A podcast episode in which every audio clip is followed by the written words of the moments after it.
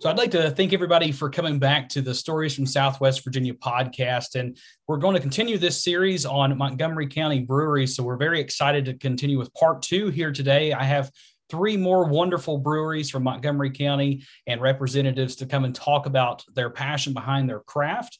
So, first of all, I'd like to welcome each of you to the podcast today. What we have here is uh, Jim from uh, Bull and Bones. I have Seth from Iron Tree Brewing and Ivan from and, and Ivan, you might have to correct me on this. Is it is it Bellevue or it's Bellevue? Bellevue. Okay. You'll have to excuse my Southwest Virginia twang. Sometimes I get a little bit off on those. So thank you for that there. And, you know, first of all, welcome to all of you for, uh, and thank you so much for joining me on the podcast today. I know breweries and, and beer in general has always been a passion of mine because I see the passion that you put into your products and, and we really appreciate that. And that's something I think is very special to your craft. And, and I think we're going to dive into that really well today. So I guess enough of me talking. I'm going to pass things over to, to Jim for a second, just to hit uh, kick things off on his introduction and let everybody listening learn a little bit more about who he is and, and the brewery that he's a part of. Okay, I'm Jim Strickland uh, with Bull and Bones Brewhaus and Grill. Um, we're located in Blacksburg on South Main at the uh, First and Main uh, development near near Kroger, next door to Kroger. Uh, I've been the brewer there since uh, 2008 when we opened. Uh, we're kind of a classic uh, brew pub um, with a restaurant side, and then the, the brewery in the middle behind the bar, and then a kind of a sports bar in the middle. Um, and we, our specialty is kind of smoked meats and um, um other items um, that at our restaurant, and uh, the beers are kind of classic, uh, classic style beers, freshly made, I guess. sounds great. And I definitely want to ask a little bit more about food options because I noticed that uh, some of you promote like food trucks and things, and then you have some in house food at some of your locations too. So we definitely want to talk about some good things to eat as well because I don't think there's much things that go better with beer than some good food. So I think everybody listening will definitely want to hear that. But thank you so much, Jim, for introducing yourself. And I guess if we're going alphabetically through the list, next I have Seth. If, if you wouldn't mind to hop on and introduce yourself to everybody listening. Yeah, so I'm Seth Locklear. Um, I'm the uh, head brewer and one of the owners at Iron Tree Brewing Company. Um, we're in Christiansburg, uh, 5 Roanoke Street. We're right behind the courthouse and police station. Um, so, you know, you have a good day at court, you come by. You have a bad day at court, you come by. Um, works out for us. Um, yeah, we have a good selection of beer on, and uh, yeah, come see us. Awesome. Well, thank you for that. And it, it seems like a great location to be. So uh, it's definitely, like you were saying, if you're having a good or bad day, it's always a great place to go and visit and, and come by and have a little drink. So thank you for that. Uh, and Ivan, I guess, uh, last but certainly not least, if you wouldn't mind just to introduce yourself and your, your brewery to everybody. Yeah, so I'm Ivan Beliveau. We're at Beliveau Farm uh, Brewery our brewery is a subset of our winery brewery operation here. We're up in the northeast corner of Montgomery County, about 12 miles from downtown Blacksburg. We're on 165 acres, and we make only gluten free beers.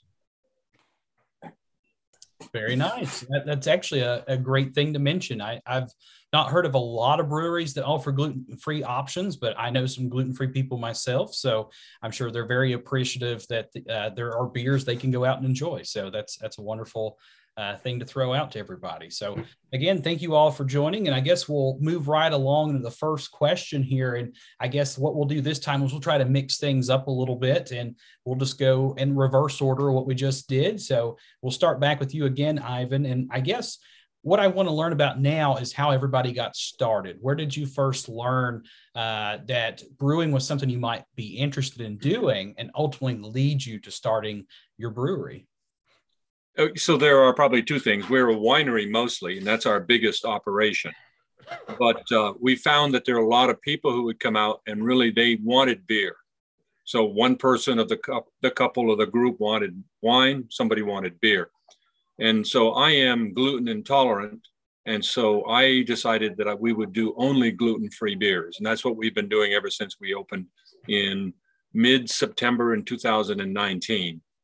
Um, I think that's pretty much it.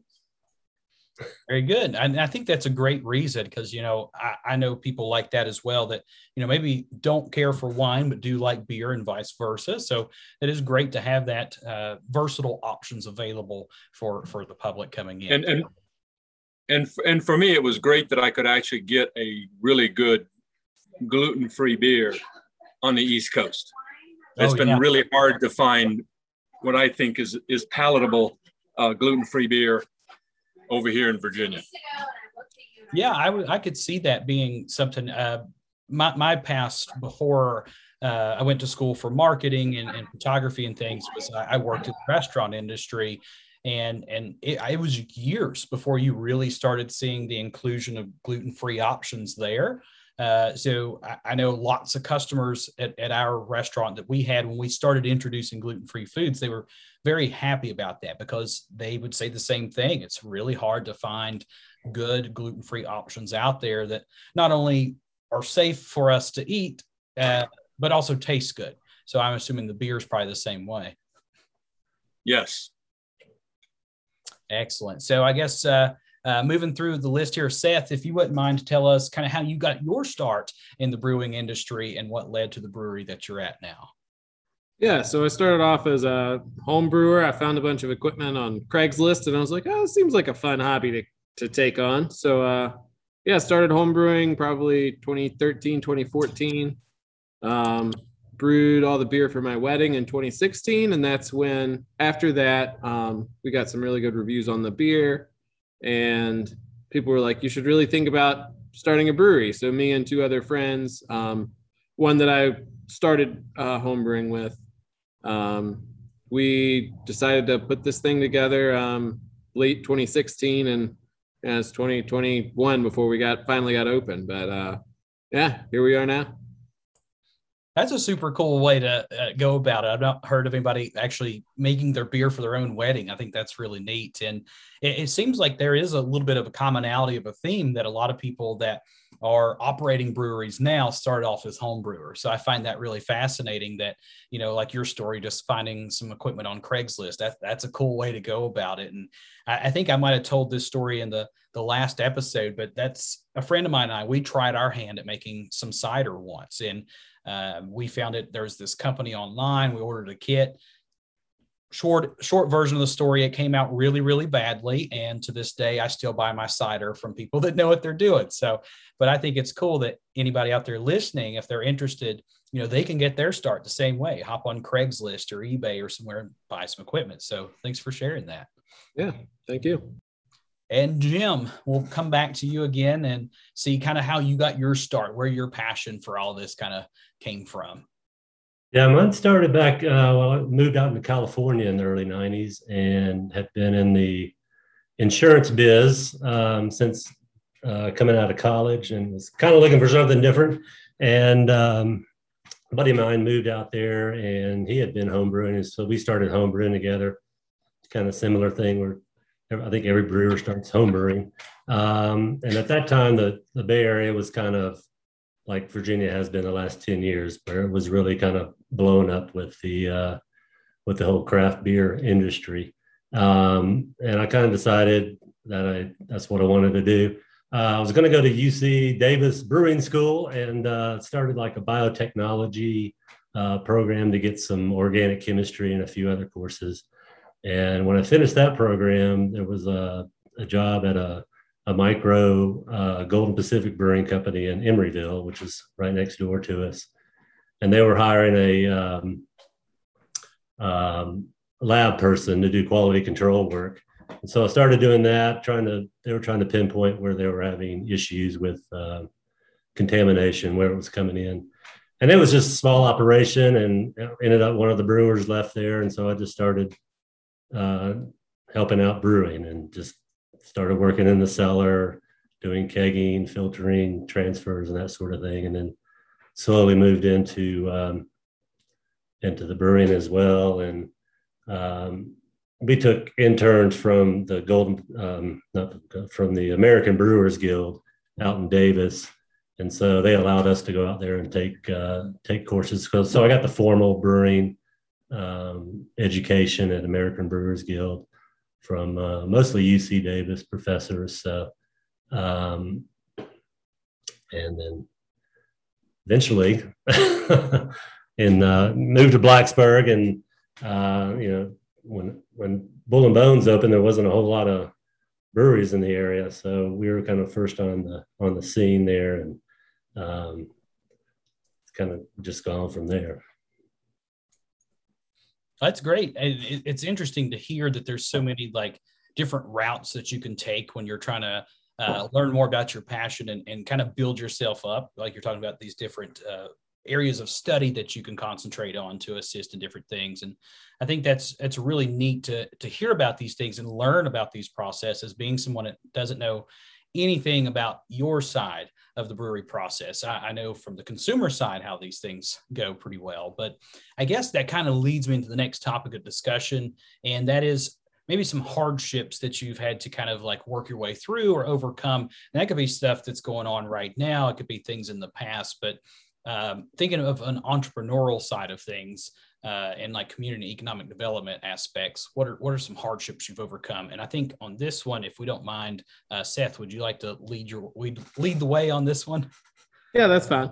Um, yeah, so hardships getting started. Um, so starting a business with friends sounds you know great uh, initially, but you know we all have different personalities and different strengths and weaknesses, and um, settling set, settling those out and getting things figured um, takes some time. And uh, yeah, there's people can get pretty heated, and um, so that's been that's been a lot of it. Um, but we're in a good spot now. Um, and then just getting through licensing and getting equipment set up. So we're we were new to this. Um, so we had some other contacts with some other breweries around um, that helped us get through a lot of it. But getting through the ABC license and getting ready to open, and then all the little um, laws here and there, and um, working through town, we had to get the building rezoned um, to be uh, to be able to produce beer here. And uh, we already had the lease, we had equipment, we were, you know, ready for it, but that had to go through through the town. Um, they've been great to work with, but it's just a lot of things. And yeah, looking back now, there's a couple things that changed, but um, and one, that's actually one of the reasons I wanted to ask that question is because if there is somebody out there listening that's thinking someday that they want to do this, or you know, whether it's a brewery or what type of business, is that oftentimes when we're starting something like this, there's a lot of things that uh, hurdles we have to kind of jump over and through and hoops we have to go through to get to where we want to be. And you know it's it's easy to come up with that dream and that idea and then you start going for it and then these roadblocks kind of or uh, setbacks kind of hop up. So i'm glad you mentioned those things and uh, gave things for people to talk about. So i guess real quickly what might you say to somebody that maybe is wanting to start a brewery and is going to possibly face some of these challenges. Is there uh, a resource that you found easy? I know you mentioned that some of the breweries and stuff helped you out. Uh, where would you say that maybe they could start before they pursue this adventure? Yeah i'd say um, just getting in touch with some other breweries around. Um, that's that's been our best resource. Um, we've gotten some like some of our small equipment um, our keg washer um, came from Big Lick um, down in Roanoke or Salem or um, but uh, yeah so um, so yeah the the ABC license process was was a headache um, and it was just like we felt like we were almost done and then they'd be like oh yeah and we need this and it's like ah, just just just tell us everything that you want at the at one time. Um, but it's not how they were set up so um, so yeah, and then our ABC agent um, for here has been excellent to work with. So um, I think a lot of people are like, no, don't talk to the ABC agent. They're scary. Um, ours has been great. So um, I mean, you know, I can't speak for all of them, um, but they're really knowledgeable. And if they don't know anything, they get back to you. Um, so they've helped us with some events that um, we've been part of and some events that we can't be part of um, after talking with them. Um, so yeah, that's great. So yeah, thanks again for sharing that because that kind of information uh, sometimes just the thought of having to deal with a lot of this stuff for people is too overwhelming. But when you can break it down and learn that there are people you could reach out to, it definitely helps. So, so again, I appreciate that. And moving around, uh, Ivan, if you wouldn't mind, tell us what are some things that maybe were hardships that you feel like are now successes of your business that you've overcome over time. Well, we should start off with that I'm not the brewer. I have someone, a guy named John Hildreth, who came to us when we first said we were going to do gluten free beer. And his wife is celiac. And so he had been a home brewer and had a, a, a set of interesting equipment at home. And he was really excited about taking over our equipment and making these kinds of uh, wines for us. Challenges uh, for us was really that we got inconsistent information from the TTB folks in the federal government and um, the how do how do you actually combine a winery and a brewery together? And we just got the completely the wrong information, and we went one way, and we're still there, and we wish we could fix it, but we're where we are. Obviously, we started this right before COVID, so we were still experimenting with our beers, and COVID came in, and that really put us way behind. And then now it seems to be really doing much, much better. So we're really excited about that. We just did our grand reopening uh, here about uh, three weeks, four weeks ago. And that was really nice. And I think that's really helped us begin launching this again, this, this operation. Um, otherwise, no, it's been pretty good. It's growing steadily. And our customer base likes the gluten free beer. I don't think anyone who tries it can tell much of a difference. We use only um, um, ancient grains, and they are much more expensive than any of the barley, wheat, and rye uh, components. And so in terms of the grain bill, it's probably a little over twice what a regular beer is. So that's a, that's a challenge. And you have to explain that to folks that it's just more expensive to make from uh, these kinds of grains.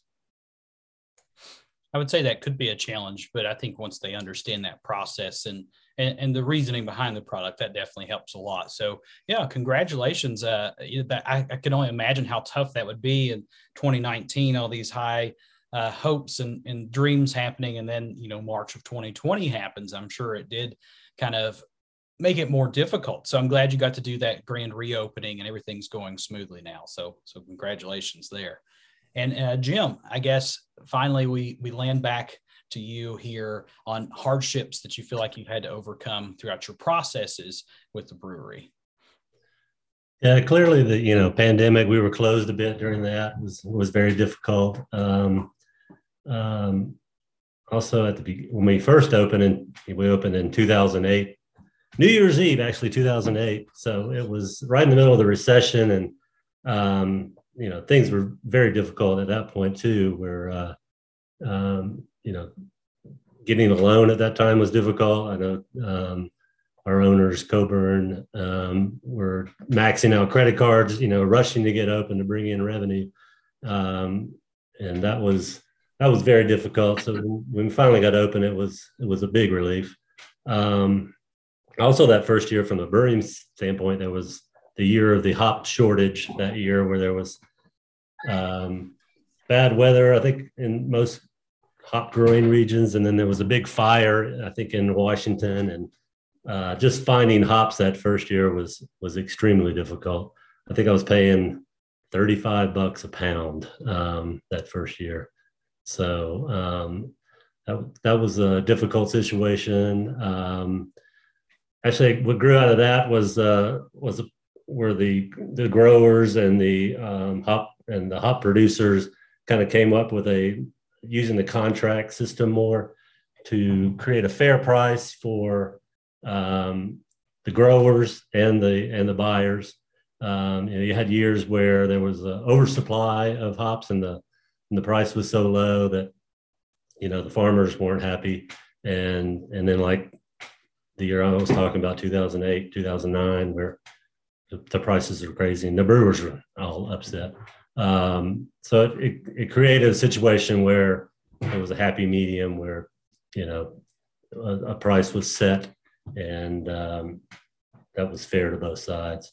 Um, other than that, I wasn't too involved in the you know the business side of opening up. I was I was hired as the brewer, um, but the the thing I recall is just the rush to get open and the difficulty of uh, of the financing those early years.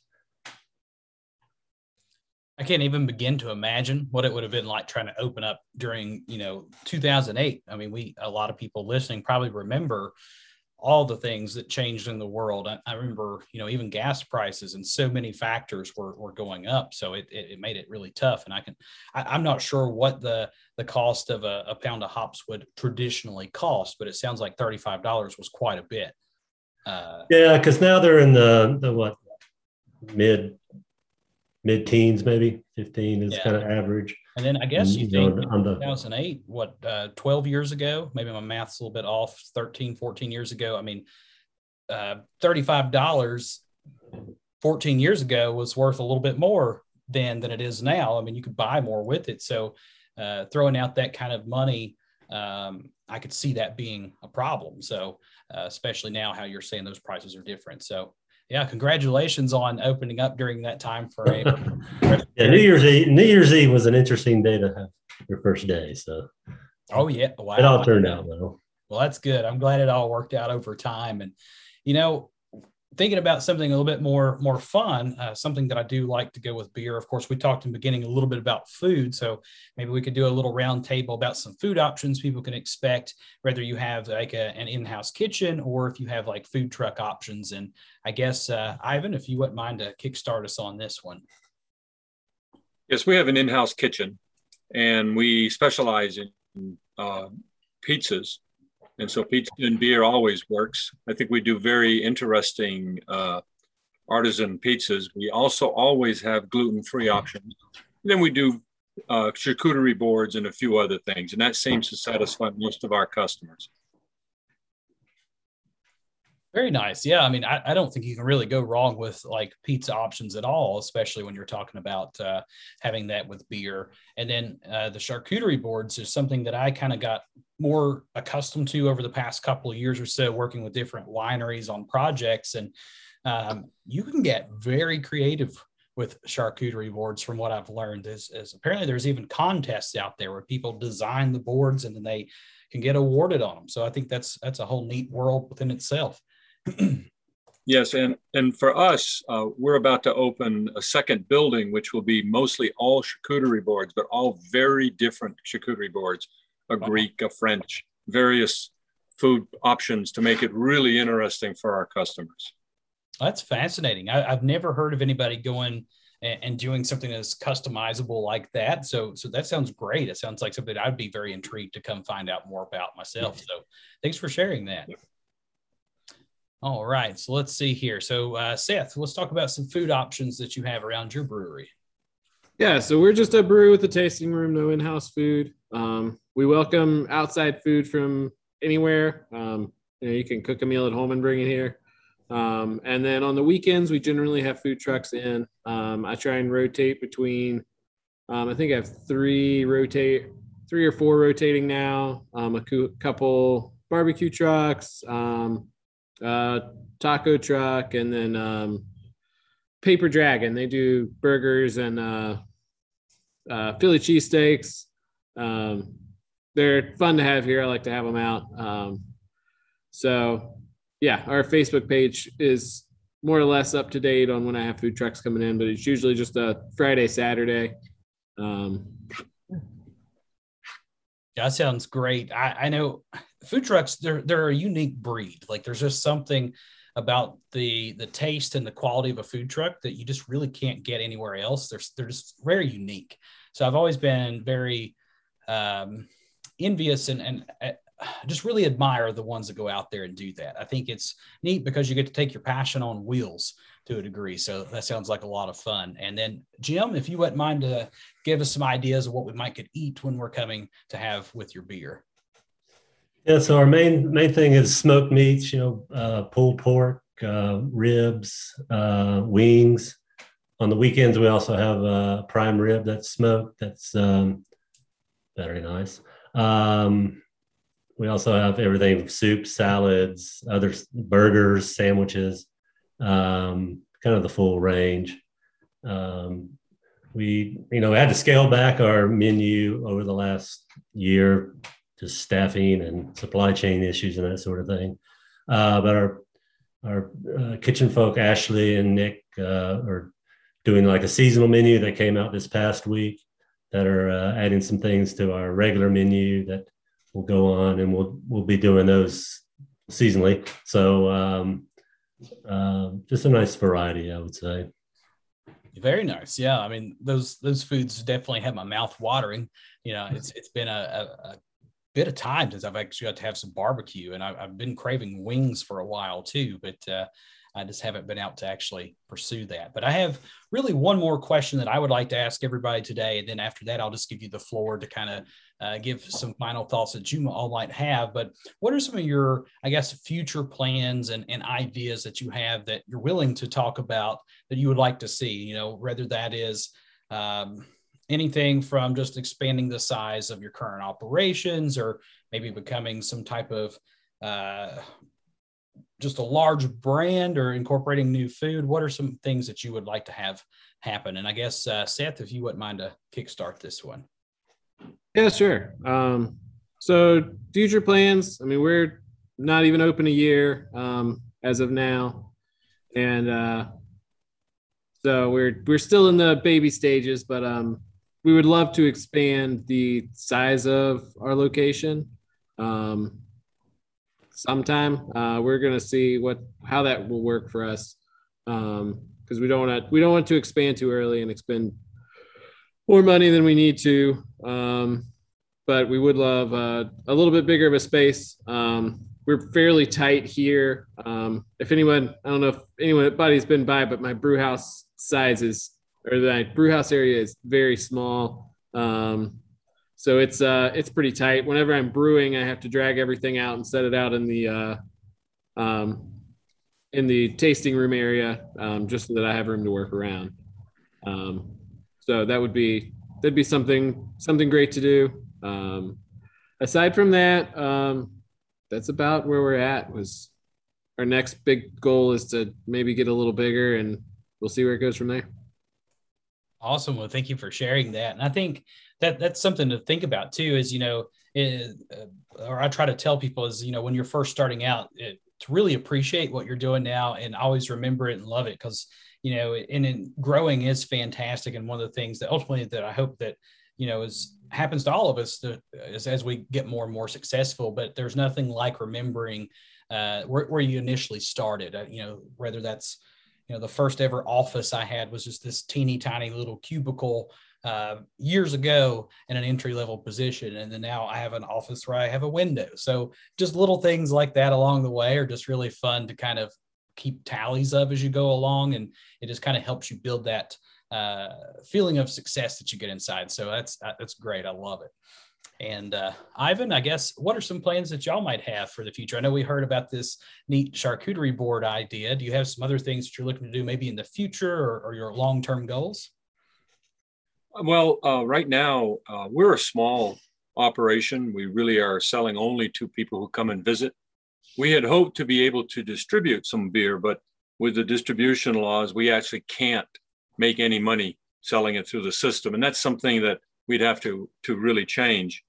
Uh, we've been asked by some folks to be able to ha- carry our gluten-free beers, but there's just no way we can do it with the current rules, and so that's a that's an issue. But with our new operation, we're going to be midway up on our mountain here, and beautiful views of the valley and in our facilities, and that is something which we're probably going to be open sometimes in late June or mid June. Excellent. So I, I imagine when uh, somebody comes to your location, they're they're getting to see these views while they enjoy, you know, the food and the drinks that you have. So that sounds like something very unique, a part of that experience. Yes. Excellent. Absolutely, and yeah, we're a destination. You come up and spend the afternoon of the day. Yes. Wonderful. Well, that's great to know. I appreciate you for sharing that with us. And I guess Jim, what are some ideas that you have? What are what are your hopes and goals that you foresee in the future? Well, I think for Bull and Bones, the the goal is to get our second location in Christiansburg reopened. Uh, we kind of traded off opening and closing um, the different places, keeping one open over the last year and a half or so. Um, and I think that's the goal this summer is with, you know, work out staffing issues and that sort of thing is to get um, Christiansburg and both Christiansburg and Blacksburg up and running and going again. Um, so, and just keep brewing and keep eating barbecue. Love it. I think that's fantastic. So, you know, one thing we didn't talk a lot about in the episode is is the beer, and part of that reason is I want to encourage anybody listening to go and try them for themselves. So, I'm going to kind of open up the floor here. So, if any of you have any final thoughts you would like to say to anybody listening, whether talking about some of the different types of beer you have and and kind of what uh, your customers could expect from that or anything else that you would like to let them know in closing today. And I believe we'll start with Ivan on this one. Well, because we are limited to these ancient grains, but we still make a stout, we make a pale ale, we make a blonde, we make an IPA, and all the all the classical kinds of beers that you would see across many menus. Um, and so we'll always also do specialty beers for parts of the season as well. It's like when we do our maple festival in in February, we create a maple beer just for that particular uh, period, and then we also do a lavender infused beer during our lavender season, which is in June. That's very intriguing. I, I like that. I like how you kind of have your beer follow some of the themes that's going on throughout the year for these seasonal events. And uh, a couple days ago, when I was talking to another brewer, uh, it was the first time that I'd ever heard of somebody using lavender lavender in a beer, and I don't know if that's me just being out of the loop or it's uh, something maybe not seen as often. But I thought that was pretty neat that there's so much different varieties of things that you can use uh, to craft your beer. So I think that's really neat. And the other thing we're going to be doing is actually putting some beer inside some of our barrels as well for our wine barrels, and that will be as we take them out, we do some ports, and that will be quite a, quite an interesting combination as well. Yeah, it will be very interesting. I'll have to try to make my way up there and, and experience a lot of that. So thanks for sharing. And uh, Jim, uh, I guess if you want to have some final words you'd like to let everybody know and, and maybe kind of give us an idea of some of the types of beers that you have as well. And, and yeah, so we have seven serving takes. Uh, we have five kind of regular beers that uh, you know, people have their favorites. Uh, then we have two rotating beers. Sometimes we can keg off a little bit and we'll have eight beers on tap. Um, coming up next week, we've worked with um, JH Bards out of Fairlawn, and they gave us uh, some bourbon barrels that we have a dark lager in. Hopefully, that's going to be coming online next week. Um, and then uh, we'll probably keg that off, and I have a a Kolsch uh, that'll be coming up after that. Um, so kind of lately tend to be having more German beers uh, online, but uh, kind of we do a you know a, a nice mix of things. Um, you know, you, you know your regular beer that you like is going to be there, and then um, you know with the two rotating beers, seasonals, uh, you get you get something new coming on. So Looking forward to the the bourbon barrel uh, that we did with uh, JH Bards next week. Yeah, that sounds really exciting to uh, um, to try and experiment with these different things. And I, I know myself, I'm more of like kind of in the world of lagers and and like the darker beers. I like those as well. And it's just kind of like I have a very specific taste range I like. So it sounds like I could find that range that I like at either one of yours so far, and I'm assuming I'll be able to do that at Seth's as well. So, Seth, uh, what what could, uh, types of beers could customers expect to come from your location? Yeah, so we uh, when we first started our whole plan, um, our idea was to have the full color spectrum of beer on um, at all times. So we always want to have at least one dark option, um, one light option, and everything in between. Um, none of us are huge hop heads, so um, we only have. I think I only have. I only have one hoppy option on right now. Um, I have an IPA. Probably I'm kegging next week. Um, but we try and keep two to three um, IPAs on at a time, um, and then I have 12 taps um, of beer, and then I have a root beer and a lemonade. Um, so some non-alcoholic options. Um, and So yeah, we just like to we like to rotate a lot. Um, I have four beers that stay on all the time. The rest um, rotate. So it's usually seasonal. I have a fun jalapeno beer. Um, it's a blonde ale. So a lot of the jalapenos that I've seen have been dark beers, but um, the jalapeno blonde is a big hit. I do it at the end of summer. I get jalapenos from usually my garden or someone else's. Um, throw it in the beer. It makes a fun, unique beer. Um, and then, yeah, as uh, Ivan mentioned, we have a lot of classic styles. Um, we have a German Hefeweizen, a porter, um, standard blonde ale, um, and then we do some. Um, I like to experiment around a lot, so I have um, a blonde ale with some pickle juice in it, which is a fun one, and uh, yeah, like a California Common, which you don't see a whole lot in a black lager. Um, just uh, yeah, I try and keep a range on and rotate as quickly as I can. Excellent. So it sounds like you got a lot of creative options in there. Uh, definitely some things I haven't quite heard of, but I think it would be very good to try. I know, I guess for me, some of the beers that I've tried that I've liked that were slightly different. Uh, so, of course, I've, I've had experimentations with chocolate beers. I personally wasn't a big fan, but there apparently is a market for it. Uh, I really like coffee infused beers. Uh, that's something I've found that uh, there was a couple brewers that used to exist in uh, Smyth County, Virginia, and they worked with a local uh, roaster, Dark Hollow Roasters, out of I'm trying to remember the name where they're from, but uh, just right outside of Smyth County or Marion, Virginia. And they would work with that roaster to get a very special co- coffee bean to get this infused flavor that was just out of this world. Uh, unfortunately, that brewery only lasted about six to 12 months. I think this was right before the pandemic.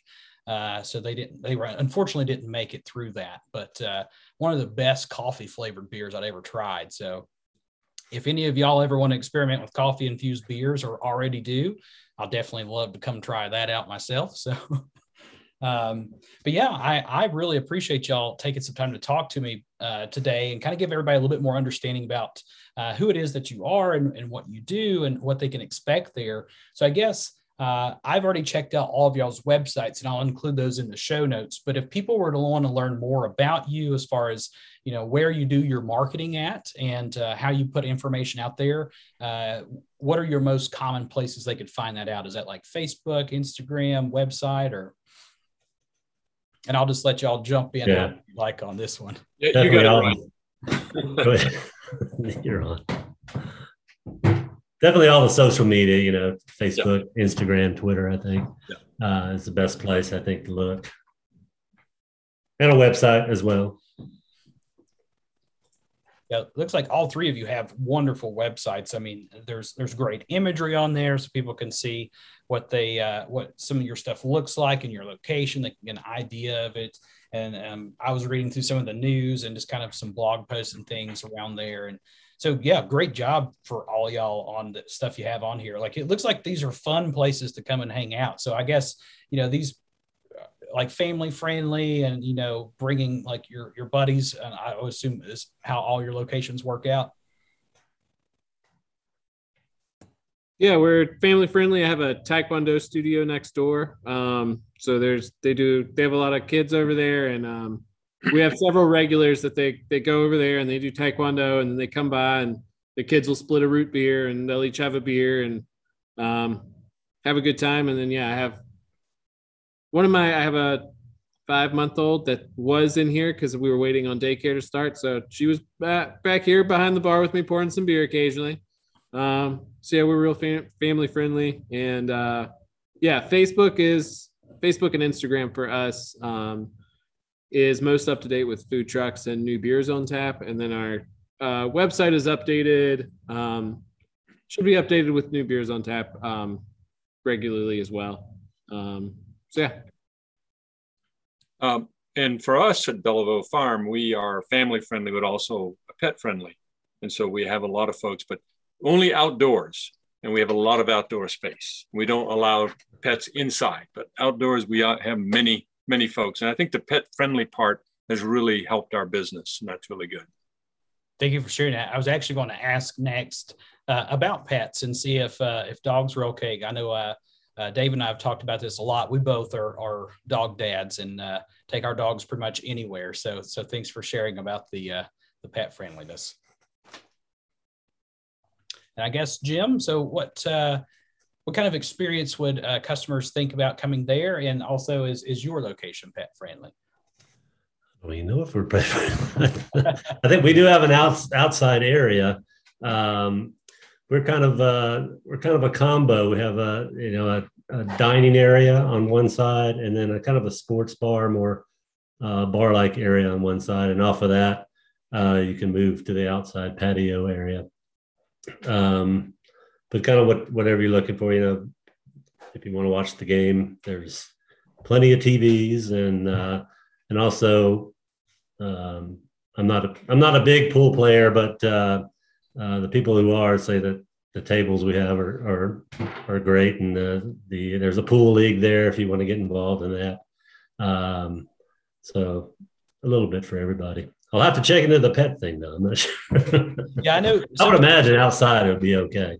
Yeah, I know sometimes it can get kind of uh, uh, particular based on if you got food inside. So typically, if there's a kitchen, uh, I think health codes usually prohibit uh, animals from being in food establishments, but I would sure say an outside place might be a good one. So, yeah, I think that's great. And I was actually looking at the picture of the pool table, and you mentioned that uh, on this feed that I'm looking at here. It looks like it's laid up beside of a nice looking brisket and uh, a big old mug of beer on the other side. So it definitely looks like a fun spot to hang out. So all of your spots sound great and fantastic to go to. I know when I make my trip up to uh, uh, Montgomery County here pretty soon. I, I definitely want to be sure to check out all the breweries I've been talking to, and um, you know, just kind of I get to hear about the passion here on the podcast, but to get to go see it and taste it and just uh, really build upon that experience with all my senses is what the best part of it is. So, you know, I appreciate each and every one of you for coming on here today and and just speaking to our listeners about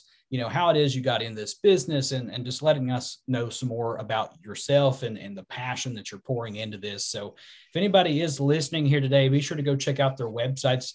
They will be listed in the show notes for their social media and how you can find out more about them. And the next time you're traveling through or going to visit in montgomery county be sure to check out each of these three wonderful locations. So, once again, thank you so much for tuning in to the, the Stories from Southwest Virginia podcast. It's been a pleasure. And as always, be safe exploring Southwest Virginia.